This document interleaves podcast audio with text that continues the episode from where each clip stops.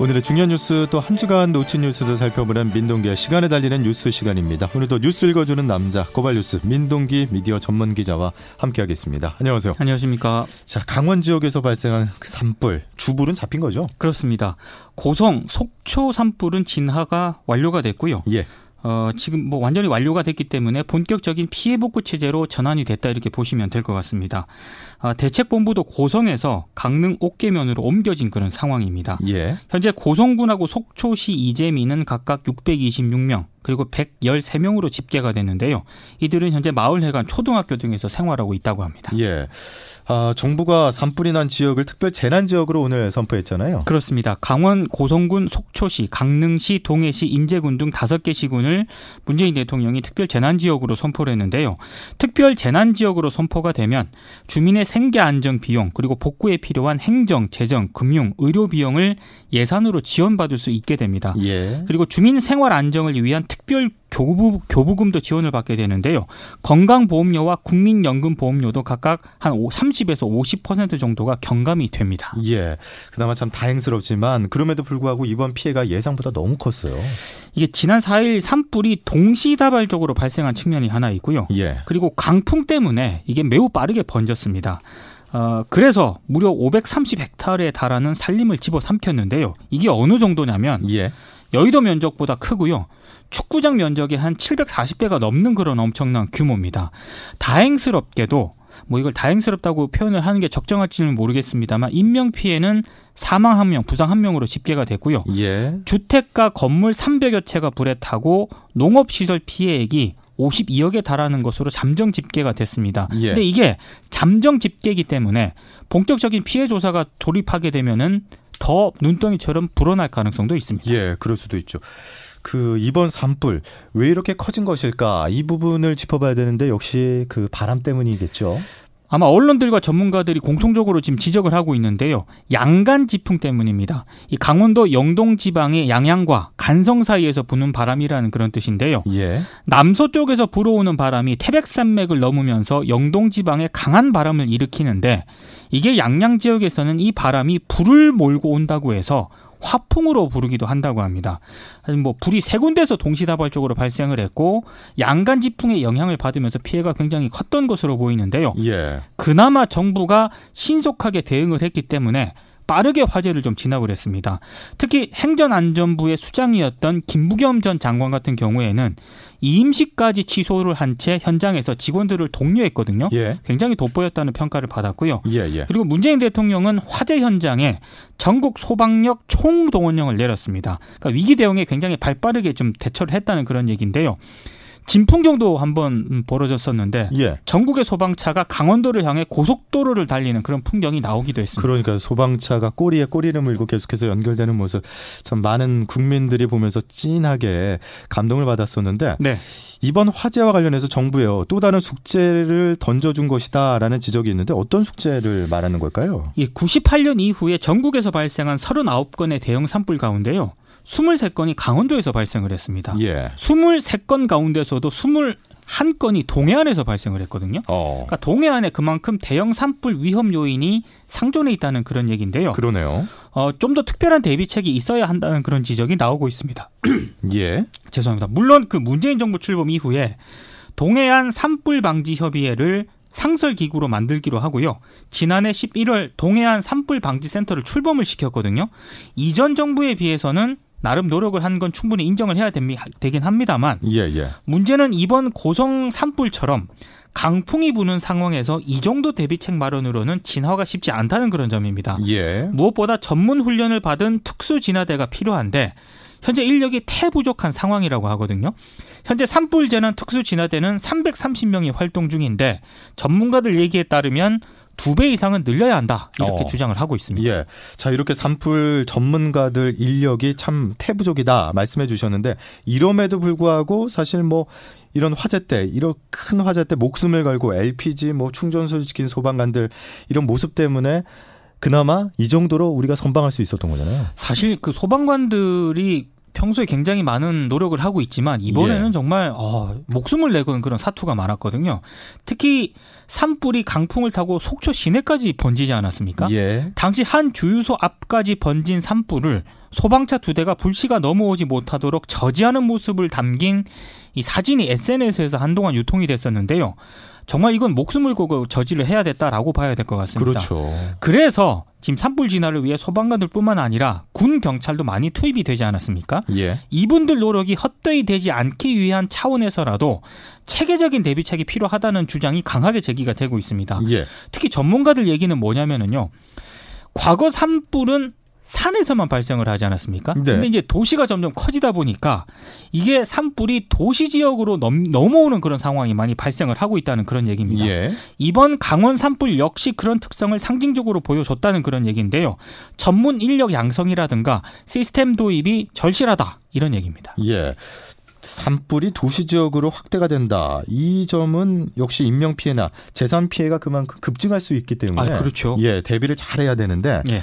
자, 우리 정부도 노력을 해야 하지만은 정치권과 언론도 그런 노력 계속해서 기울여야 하는데 지금 보면은요. 여론은 그렇게 긍정적인 평가를 내리고 있지 않은 것 같습니다. 일단 방송사들 재난 보도가 좀 적- 제대로 대처하지 못했다라는 지적이 있습니다.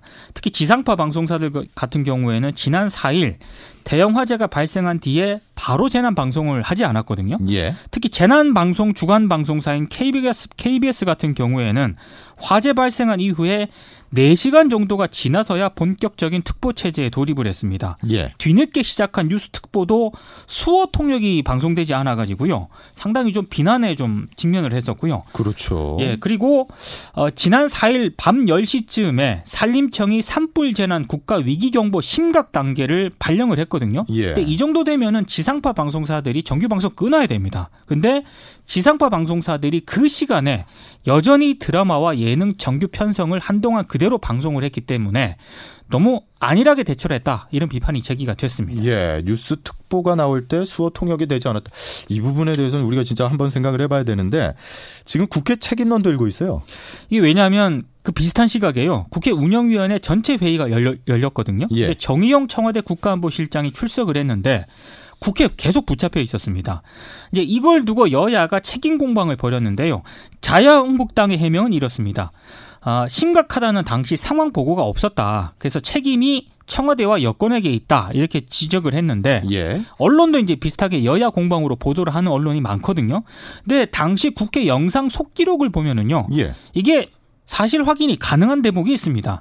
지난 4일 밤 9시 25분 속개된 운영위에서 홍영표 민주당 위원장이 사태 수습을 위해서 정의용 실장의 이석을 허용해달라 이렇게 여러 차례 요청하는 장면이 나오고요. 정의용 실장도 상황의 급박함을 계속 알립니다. 예. 근데 당시 나경원 그 원내대표가 야당 의원이 먼저 질의하기 했으면 조금이라도 빨리 갔을 것 아니냐 이렇게 이속 요청을 거부를 하거든요. 근데 밤 10시 36분경에 홍영표 위원장이 지금 속보를 한번 보시라. 기본적인 문제의식은 함께 가졌으면 좋겠다라고 질타를 하니까 그때서야 이제 이석을 허용을 했거든요. 예, 결국 정의용 실장이 화재 발생 3시간 21분이 지난 밤 10시 38분에야 국회를 떠났습니다. 아무래도 이건 좀 여러 가지 큰 불로 삶의 터전을 잃은 분들이 많지 않습니까? 예. 이- 이런 아픔에 좀 공감하는 자세가 정치권이 대단히 예, 좀 아쉬운 그런 대목이었습니다. 예, 뭐 어쨌든 이 이후에 뭐 여야를 떠나서 초당적인 자세로 이번 그 산불 피해와 관련해서 협조하고 도우겠다 네. 이런 말이 나왔기 때문에 어, 기대를 해보겠고, 네. 자 그리고 또 이번 주요 많은 분들이 분노를 자아낸 사건이 하나 있었잖아요. 그 아이돌보미 사건 말이죠, 학대 네. 사건. 생후 14개월 된 영아를 학대하는 내용의 CCTV가 공개가 돼가지고요. 50대 아이돌봄이 김모 씨에 대해서 경찰이 구속영장을 신청을 했습니다. CCTV를 통해 확인을 해보니까 이 김 씨는 2월 27일부터 3월 14일 사이 15일 동안 모두 34건의 학대를 저지른 것으로 파악이 됐는데요. 예, 많게는 하루에 10건이 넘어간 경우도 있었습니다. 아, 김 씨는 경찰 조사에서 혐의를 대체로 인정을 하면서도 자신의 행동이 학대라고 생각하지 못했다 이렇게 진술을 한 것으로 전해졌습니다. 예. 아, 이번 사건이 참 충격을 줄 수밖에 없는 게 김모 씨가 정부가 운영하는 아이돌 보미 서비스 소속이라는 점 때문이잖아요. 이게 정부가요. 아이 돌봄이 숫자를 지난해 2만 3천 명에서 올해는 3만 명으로 그리고 2022년에는 4만 4천 명으로 늘리기로 했다 이렇게 발표를 했거든요. 예, 예. 아무래도 정부가 지원을 하니까 신뢰를 하는 분들이 많지 않습니까? 그렇죠. 정부를 믿은 거죠. 그러니까. 그렇습니다. 근데 이번 사건을 계기로 정부가 아이돌봄을 지원한다는 취지보다는 일자리 늘리기에 급급했던 것 아니냐라는 그런 비판이 나오고 있습니다. 예. 아, 이번에 가해자로 입건된 김 씨도 아이돌보미 서비스를 6년 동안이나 일을 했다라고 하는데 80시간의 사전 교육 가운데 아동 학대 예방 교육은 고작 2시간뿐이었다고 합니다. 예. 아, 저는 무엇보다 충격적이었던 게 이 예. 아이가 14개월 아이인데 이야, 때렸다는 게 정말 갓난아이거든요. 예. 네. 분명 근본적인 대책이 필요합니다. 그러니까 지금 부모들 사이에서는요. 아, 이거 우리 집에도 CCTV 설치해야 되는 것 아니냐라는 그런 움직임이 일고 있다고 하는데 예. 전문가들은 이걸로 아동 학대가 근절되지 않는다라면서 회의적인 반응을 보이고 있습니다. 그래서 아이돌봄이 검증 시스템 강화 그리고 아이돌봄이 역량 교육 실시 그리고 아이돌봄이 교육을 강화하자 이런 대책이 필요하다라고 목소리를 좀 높이고 있는데요. 예. 아동 학대 방지를 위해서 아이돌봄이 교육에 구체적인 매뉴얼이 필요하다는 그런 얘기인데 어, 어떤 경우가 아동 학대에 해당되는지 등을 가르치는 그런 교육 시스템이 먼저 만들어져야 된다라는 겁니다. 예. 관련해서 여성가족부가 아동학대 전수조사, 뭐 만족도 조사 등을 실시할 예정이라고 하는데요. 조금 더 근본적인 대책이 필요해 보입니다. 그러니까 이런 뉴스를 접할 때마다 우리나라 젊은 층들 그러니까 부부들이 왜 아이를 안 낳는 것인지 조금 이해가 또 돼요. 너무 이건 말이 안 되는 지금 상황이 벌어진 겁니다. 예. 아, 그리고 경제 관련 소식으로 하나만 더 본다면은 5세대 이동통신 시대가 이제 활짝 열렸는데 이게 대체 뭐가 달라지는 건지 잘 모르겠습니다. 5G 모바일 시대의 가장 큰 변화는 연결 속도입니다. 예. 뭐 여러 산업적 측면은 문제가 복잡하니까요. 간단하게 우리 일상생활과 밀접한 것들만 간략하게 추려서 말씀드리면은요. 예. 2시간짜리 영화 있지 않습니까? 5G 시대에서는 0.4초 만에 다운받을 수가 있습니다. 어. LTE는 8초가 걸리거든요. 5G는 0.4초면 1초가 가능합니다. 안 걸린다. 그렇습니다. 근데 이렇게 되면 굉장히 좋은 것 같은데 문제점이 있습니다. 5G형 콘텐츠가 부족합니다. 지금은 게임 스포츠 등에 너무 편중이 돼 있고요. 예. 그리고 가장 민감한 건 요금이에요. 이동통신 3사가 내놓은 요금은 주로 8만 원대거든요. 물론 5만 원대 요금도 있긴 합니다만 이게 좀 문제가 있는 게 VR 영상 1시간 보는데 필요한 데이터가 25기가 정도 되거든요. 예. 근데 5만 원대 요금제로는 20분 정도밖에 못 봅니다. 어. 그러니까 현실성이 전혀 없다는 그런 얘기고요. 그러네요. 그리고 통신 품질을 좌우하는 게 기지국이지 않습니까? 근데 여전히 기지국이 부족합니다.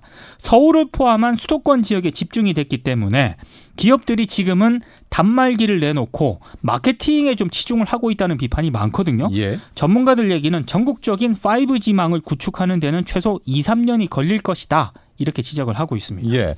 물론 앞으로 이제 5세대 이동통신이 우리의 삶에 큰 변화들을 가져올 텐데 네. 이게 비용이 비싸면은 일부 특권층에게만 또 이런 새로운 시대가 오는 거고 네. 일반 서민들한테는 원래는 아직 모르는 거잖아요. 그래서 이제 요금이 좀 싸지는 게 굉장히 중요한데요. 이거는 이동통신 3사에 맡겨둘 문제가 아니라 정부가 좀 보편적 서비스를 활성화한다는 그런 차원에서 적극적으로 좀 개입을 해야 되지 않나 이런 생각이 좀 듭니다. 예, 누구나 누릴 수 있는 5세대 그렇죠. 기대를 해보겠고 여기까지 고발뉴스 민동기 기자였습니다. 고맙습니다. 고맙습니다.